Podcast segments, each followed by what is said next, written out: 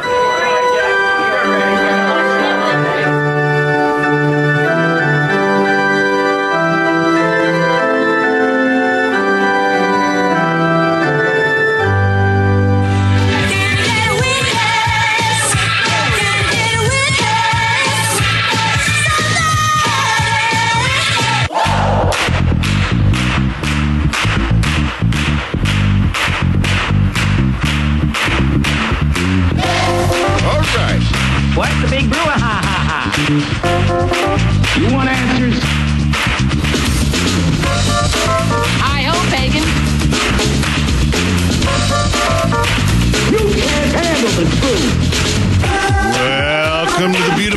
beautiful campus of LCMSU, everyone. Who are you? I am the Chancellor, Yeah, baby. Pastor Marcus Zill. Oh, Dad, Russell Matt, You think this is some kind of game? Joining me today in the Student Union, Reverend Micah Bauer, the beautiful state of South Dakota and Brookings, South Dakota, Mount Calvary Lutheran Church, serving students at South Dakota State University. Go Jackrabbits. How are you doing today, Micah? I'm doing great, Marcus. How are you? Doing fantabulous. Ever since our witness conference last January, which is crazy, we've been going through this for a while. We've been kind of walking through some of the sectional topics that we had, and I asked you to to give a sectional, and and you came up with the title. Unfortunately, he's unchurched, and the second half of the title was And other spineless sentiments about the damned. okay. Tell us about this, and how did you come up with a title like that? Give us the backstory. So the conference revolved around um, this, this Every One His Witness curriculum, excellent curriculum Yes. that the Synod um, has recently put out. Um, wonderful stuff. Pastor Mark Wood, um, he, he, wrote, he wrote the book, and he was there uh, being our keynote speaker as well. And so, and so as I was um, working through this curriculum with, with uh, various groups in our congregation, um, something that I noticed uh, was the language that, that people tend to use when speaking about unbelievers there, there's this tendency to to use um, some sort of softened language um, in order to. It, it kind of takes the edge off of, of the true situation, and, and that bothers me as a pastor. So, so sometimes um, we use terms, even, even like even the term unchurched. That that that sounds like um, someone who's unchurched. It sounds like they they're not in church on Sunday, but rather maybe they're they're at the gym or they're running. You know, I always see people running or biking uh, Sunday mornings, and that's and that's um, how they get their Sunday morning thing on, whatever that is. And so, and so the term unchurched, it sounds like that's the difference between them. Is that we have one place to go on Sunday mornings, and they have somewhere else where they get a similar kind of fulfillment. And that just doesn't get at the real situation of of um, to put it bluntly, salvation and damnation. Not that it's based in church attendance per se, but it's based in the faith. And so, and so, I, we're I reminded to, to, help not us. we're reminded to not give up meeting uh, together, and so it, it kind of takes the edge off of somebody can be unchurched. It's like, well, yeah, I'm a Christian, but I'm unchurched, or he's a Christian, but, Right, but right. he just happens to be unchurched, as if that's a good Well, thing. and, I- and, and, I, and I don't think that, that unchurched is a term that, that, that the people would use of themselves. I think that's a term that, that, that we apply to them. And that's, and, and that's, um, and, and so I wanted to focus on, on this, on, on what language should we use when speaking of, of unbelievers. okay. Um, and so, um, Scripture and the confessions have, have, have different ways of speaking about unbelievers um, compared compared to what we have. Now, you used an, an example. Of, give us an example of an individual that somebody might know. Say a student. Uh, I think is. I think you used the example of Bob. Tell us about Bob and how that might fit into this to kind of give us an idea of how this might work and how we might. Sure. So, so you know Bob. Bob's a guy in your class. Bob's one of your buddies. Um, Bob, Bob's a great guy. He's a really nice guy. Um, whether he grew up in church or not it isn't really clear. Uh, he doesn't. He, he sure doesn't seem to to care right now. Doesn't you know? Doesn't appear to be. Um, doesn't appear to be a believer. Um, certainly doesn't seem to be an active Christian or go to church or these sorts of things. Um, and so, man, it, it, it sure would be good if Bob would, would be a Christian, if he would um, if he would actually believe, if he would actually care, if he would actually go to church, do these sorts of things. But you know, it, it, it's just kind of a shame that he doesn't. You know, unfortunately, he's unchurched. And that happens a lot. You know, college students they run into people, or when they start dating, is the person you're dating a Christian? Well, they're they're, they're kind of unchurched, or they uh, they they believe, but they you know they aren't active. Sometimes we speak of them. Uh, there's some other terms we use too, like inactive and um, other Mhm. terms like that.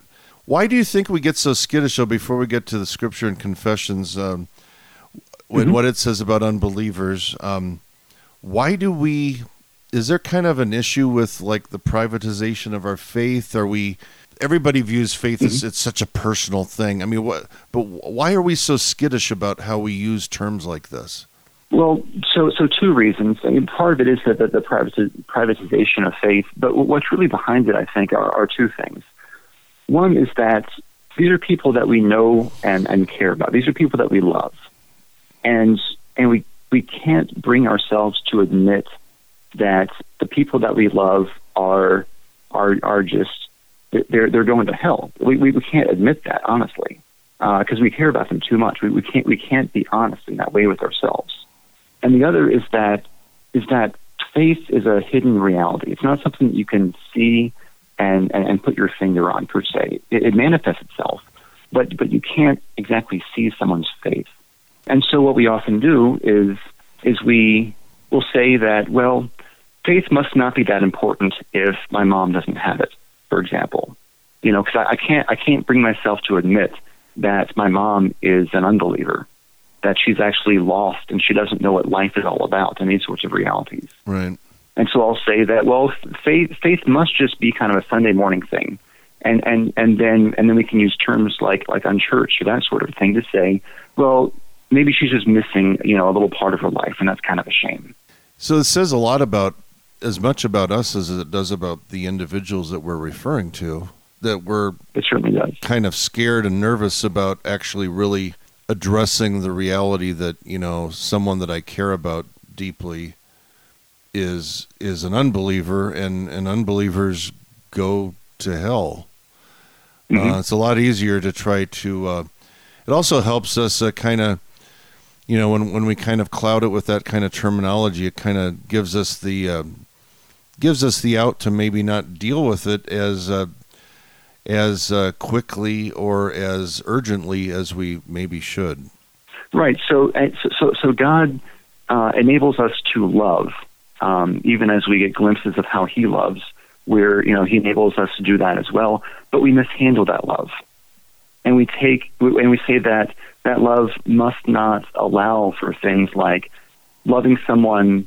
So, um, when we think about it, you know, when our use of language, um, if we soften up our language when we think about somebody that we love and is very close to us, of course, we want them to be believers, or maybe they were believers. But softening our own language kind of gives us, uh, unintentionally, it kind of gives us an out to where we kind of feel we don't feel the sense of urgency, maybe, to want to reach out to them. It, it does. It, it makes it not not as pressing, not not as urgent. So, when we think about how our language governs our thoughts and, and, and this being so important, uh, what, what do the scriptures have to say um, about unbelievers? How do they use the language?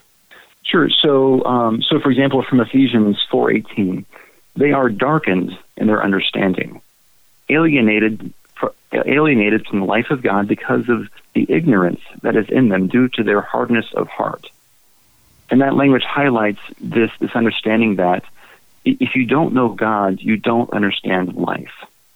Hmm. If you don't know Jesus, who is the way, the truth, and the life, th- then you don't know what life is. You don't know the truth of the way that things really are. You're darkened in your understanding. Likewise, uh, Scripture speaks of, of people as being lost, uh, of being condemned already. They're cowardly, faithless, detestable, murderers, sexually immoral, sorcerers, idolaters, liars.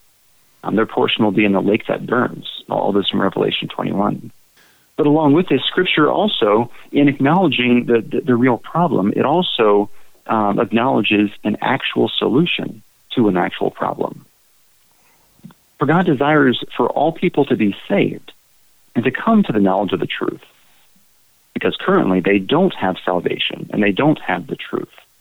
And likewise in Romans 3, as, as Paul is, is quoting the Psalms, and he's saying, No one is righteous, no, not one. Together they become worthless. They, they've all turned aside. Uh, no one does good. There's no fear of God in them. Um, and they're all held accountable to God. When Paul acknowledges that the severity of the problem, just like he's been doing for the first three chapters, Right. then he's able to turn and say, But now the righteousness of God has been manifested apart from the law. And it goes on, the righteousness of God through faith in Christ Jesus for all who believe. There is no distinction, for all have sinned and fall short of the glory of God and are justified by his grace as a gift, um, etc.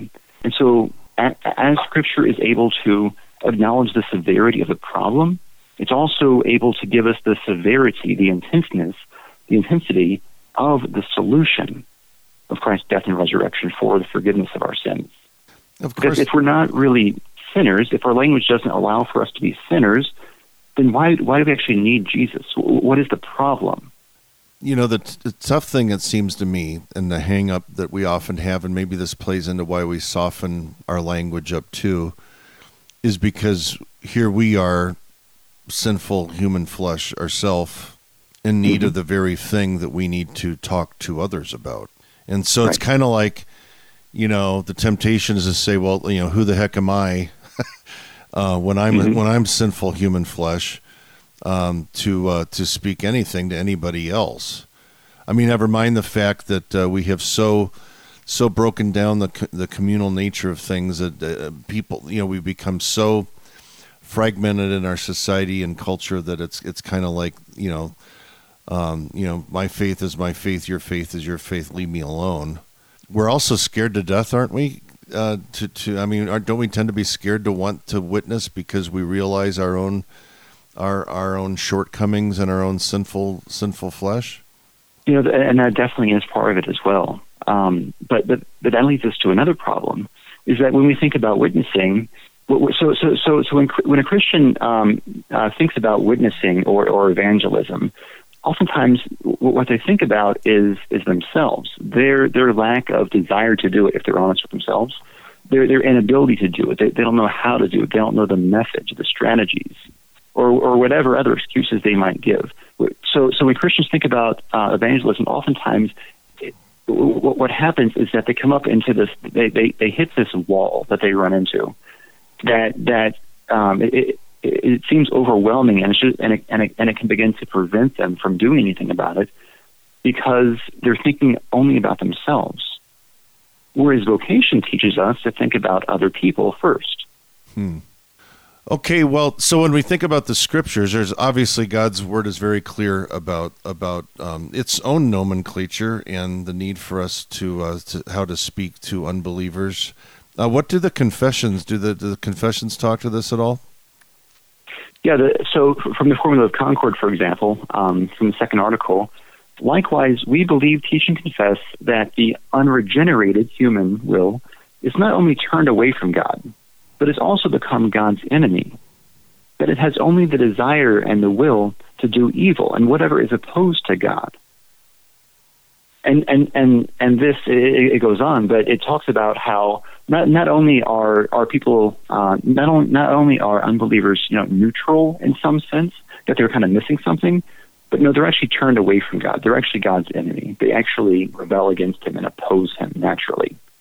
And this is all of us by default. That this is original sin. Sure. That by default, everybody despises God and His Word. And so, and so, let's at least acknowledge this with our language, and let's let's let's try to allow ourselves to think this way, so that we can consider the actual answer of the gospel. Because otherwise, we're stuck with with, with soft language that, that makes us think that it's not really a problem, that it's not as bad as it could sound. You know, we almost seem to want to put people. God puts people into two categories. Um, you know, you're you're regenerated or you're not. You're saved or you're not. You're a believer or you're not. Right. But we we tend to want to have a third category. It seems to me that uh, well, you know, okay, I, you have believers, you have unbelievers, and then you have this vast mushy middle that who who knows. God's God's Right. word doesn't speak that way. and it's almost like we've created this, you know. But let's let's get let's get let's get practical here because especially for our students on campus and others, obviously, you can't just walk up to somebody and say, you know, they will accuse us of being preachy and being hypocrites and all that, almost regardless of how we do it. But you also just can't walk up and say, you know, hi, I'm Micah, Bob, you're going to hell.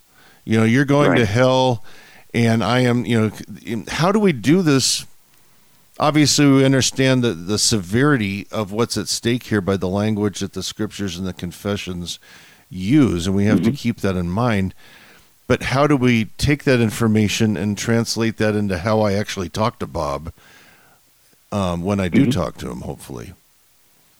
Yeah, so so pretty much every college campus has you know that that guy who who makes his rounds to different campuses, and then he he stands at a corner and he's got his sign and he's yelling. Right, right, and and he's and he's often you know quoting scripture to, to do things, but he's he's starting with the assumption that everyone is his enemy in a sense. And one of the things that I love about about Every One His Witness is that it assumes that you're not talking to strangers. It assumes that you know the people that you're talking with. It, it assumes that you love and care the people uh, about the people in your lives, and this is this is why you're concerned for them. This is why you want to actually give them the gospel. It's because you care, because you know them and you care. Wow. And so- and that, so the- I, if I could just interject, that that is brilliant. Um, the uh, yeah, every, I've been on enough college campuses to see that guy. Um, I've had to counsel um, and console um, young, especially young gals who, you know, pastor I ran, I was uh, just walking to class and some guy's in my face telling me I'm, I'm going to hell and he didn't even know me. How does he know I'm going Right. to hell? And I tried to tell him, look, look, I'm a, I'm a, I'm a, I'm a Christian. I go to such and such. It doesn't matter. Repent. You know, he just, you know, Right. the motivation of of speak. I mean, you're right. The, uh, th there's plenty to do to instead of just throwing out this broad net that everybody's going to hell. To start with those that you do know and care about. It also bespeaks that if you don't know somebody, you can't just show up and, and start yelling at them. You actually need to get to know them so that you develop a relationship so that you and not only do you care about them, but they know that you care about them. It seems to me that would help mm-hmm. disarm a lot of the a lot of the angst that someone might have to listen to you. Right, and, and and so this language in Scripture and our confessions, while it is sharp language, it, it absolutely is. It's not necessarily what you're going to quote to the to, to the people that you know and love. At least not just yet. There is a time and a place um, to be harsh and blunt about it. Um, you know, for for people whose consciences are are secure or unburdened or they're seared. You know, there is a time and a place for that sharp law. But but this language, first and foremost, informs us in the way that we think and in the way that we speak together as Christians, more more so than it does the people who are on the outside. So how might you talk to Bob? I have real reason to be concerned for Bob. I, I know that while his life may look great, it may look glamorous even. I know that that he's hurting. I know that he doesn't know the truth about the way that things really are. He thinks that life is about something that's actually just a lie. He doesn't know Jesus. So he doesn't know the reason that we're all here. It's not only that he doesn't have eternal life, you know, in, eternity as a future sort of a thing. He doesn't have life now. He's alive, but he's a walking corpse. That's Right. how that's how Ephesians uh, chapter two talks about us. Um, that we were, that we were dead in our trespasses and sins, but God made us alive together in Christ Jesus. Um, and so, as I talk to Bob, I've got a real reason to be concerned, and, and it's urgent as well because I know what his current condition is. You know, our language tells us that, and I also know where that's going to lead for him. And I care about him too much to just leave him um, with with an uncertain ending in his mind. It seems to me the devil has um, tempted us to believe, you know, just kind of we spend our lives going along, doing our thing, going into our houses, we watch our little TV shows, we you know, we kind of stay, you know, the whole privatization of things again. The last thing that Satan wants us to do is to actually, you know, be in Bob's life. He wants us to be absorbed with our own life because then we're not Right. focused on Bob. Um, But it seems to me that the, the number one thing that we have to remember is that witnessing really begins with what God has done for, for me and where I'm receiving Christ's gifts. If I'm not being fed and fueled, I not only have nothing to share with Bob, but I probably don't care as much myself. Um, Right. so it seems to me that uh, you know when we talk about the uh, witnessing really and vocationally flowing from the divine service, does it not? Absolutely. So, so scripture scripture reveals me. It, it, it reveals who I am. It's not about me, but it certainly is for me. And so, scripture tells me that I was lost and condemned. I am this person. I I was darkened in my understanding. I didn't know the way that things really are. I was disobedient. I rejected God. I rebelled against God. But now God has saved me. God has changed who I am fundamentally. He's given me life in a way that I thought I had it before, but I was totally mistaken. He's given me His Holy Spirit that I might actually see the way that things are as, as the Spirit works through the Word of God to enlighten us. And all this flows from the divine service where we, where we hear God's Word and receive His sacrament, which changes us as people. It's words, but it's not just words. It's words with the power of God that changes who we are. It acknowledges who we are, even as we begin the divine service by confessing, I am a poor, miserable sinner. And then, the divine, and then the pastor turns around and forgives us of all our sins. He acknowledges our, our, our sins just as we confess them. He doesn't deny them, just as we ought not to deny the sinfulness of, of the people that we know and love who are unbelievers. But then he turns around and forgives us. And so we are given this language as well as the church, as Christ Church, to go and and and and forgive the sins of the people that we love as well. This is language with power. It, it, taps into objective realities. But I don't know, Pastor. Um, it's scary. you know, what if what if Bob does it? What if I care about Bob, but what if what if Bob gets angry and shuns me and doesn't talk to me again? Even no mm-hmm. matter how kind I, I try to approach him and, and want to talk to him about these things. And, and by default, he absolutely will. By default, we all despise God and His Word. You know, that, that's the doctrine of original sin. By default, Bob is going to hate you because that's who he is. That's who you were as well. But then the Word of God comes to us through our own lips, through through through the speaking of the gospel, through through Scripture, uh, through hearing, and the Holy Spirit whispers to us, "It's all true, and it's all it's all for you." And He makes us believe that these promises are true. Both the condemnation and then the promises are true for us. And it's only through the preaching of the word that that's going to happen.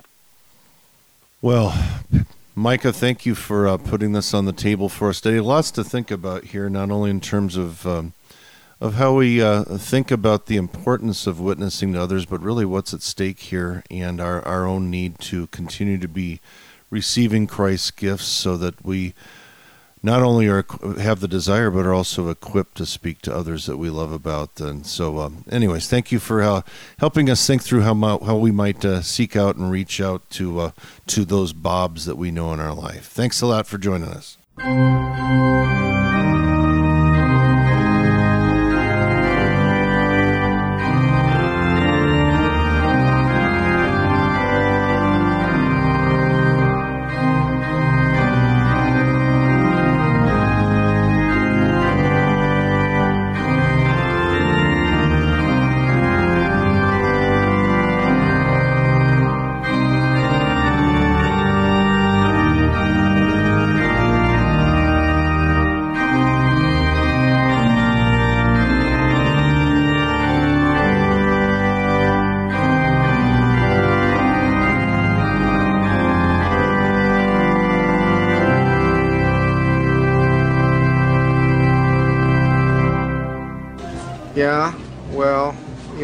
just like uh, your opinion, man. You understand what I'm saying? Well, that's all we have time for here today in the Student Union. Check out the archives of this program at kfuo.org. Learn more about LCMSU at lcmsu.org. And remember, college is tough. You need Jesus, we'll help.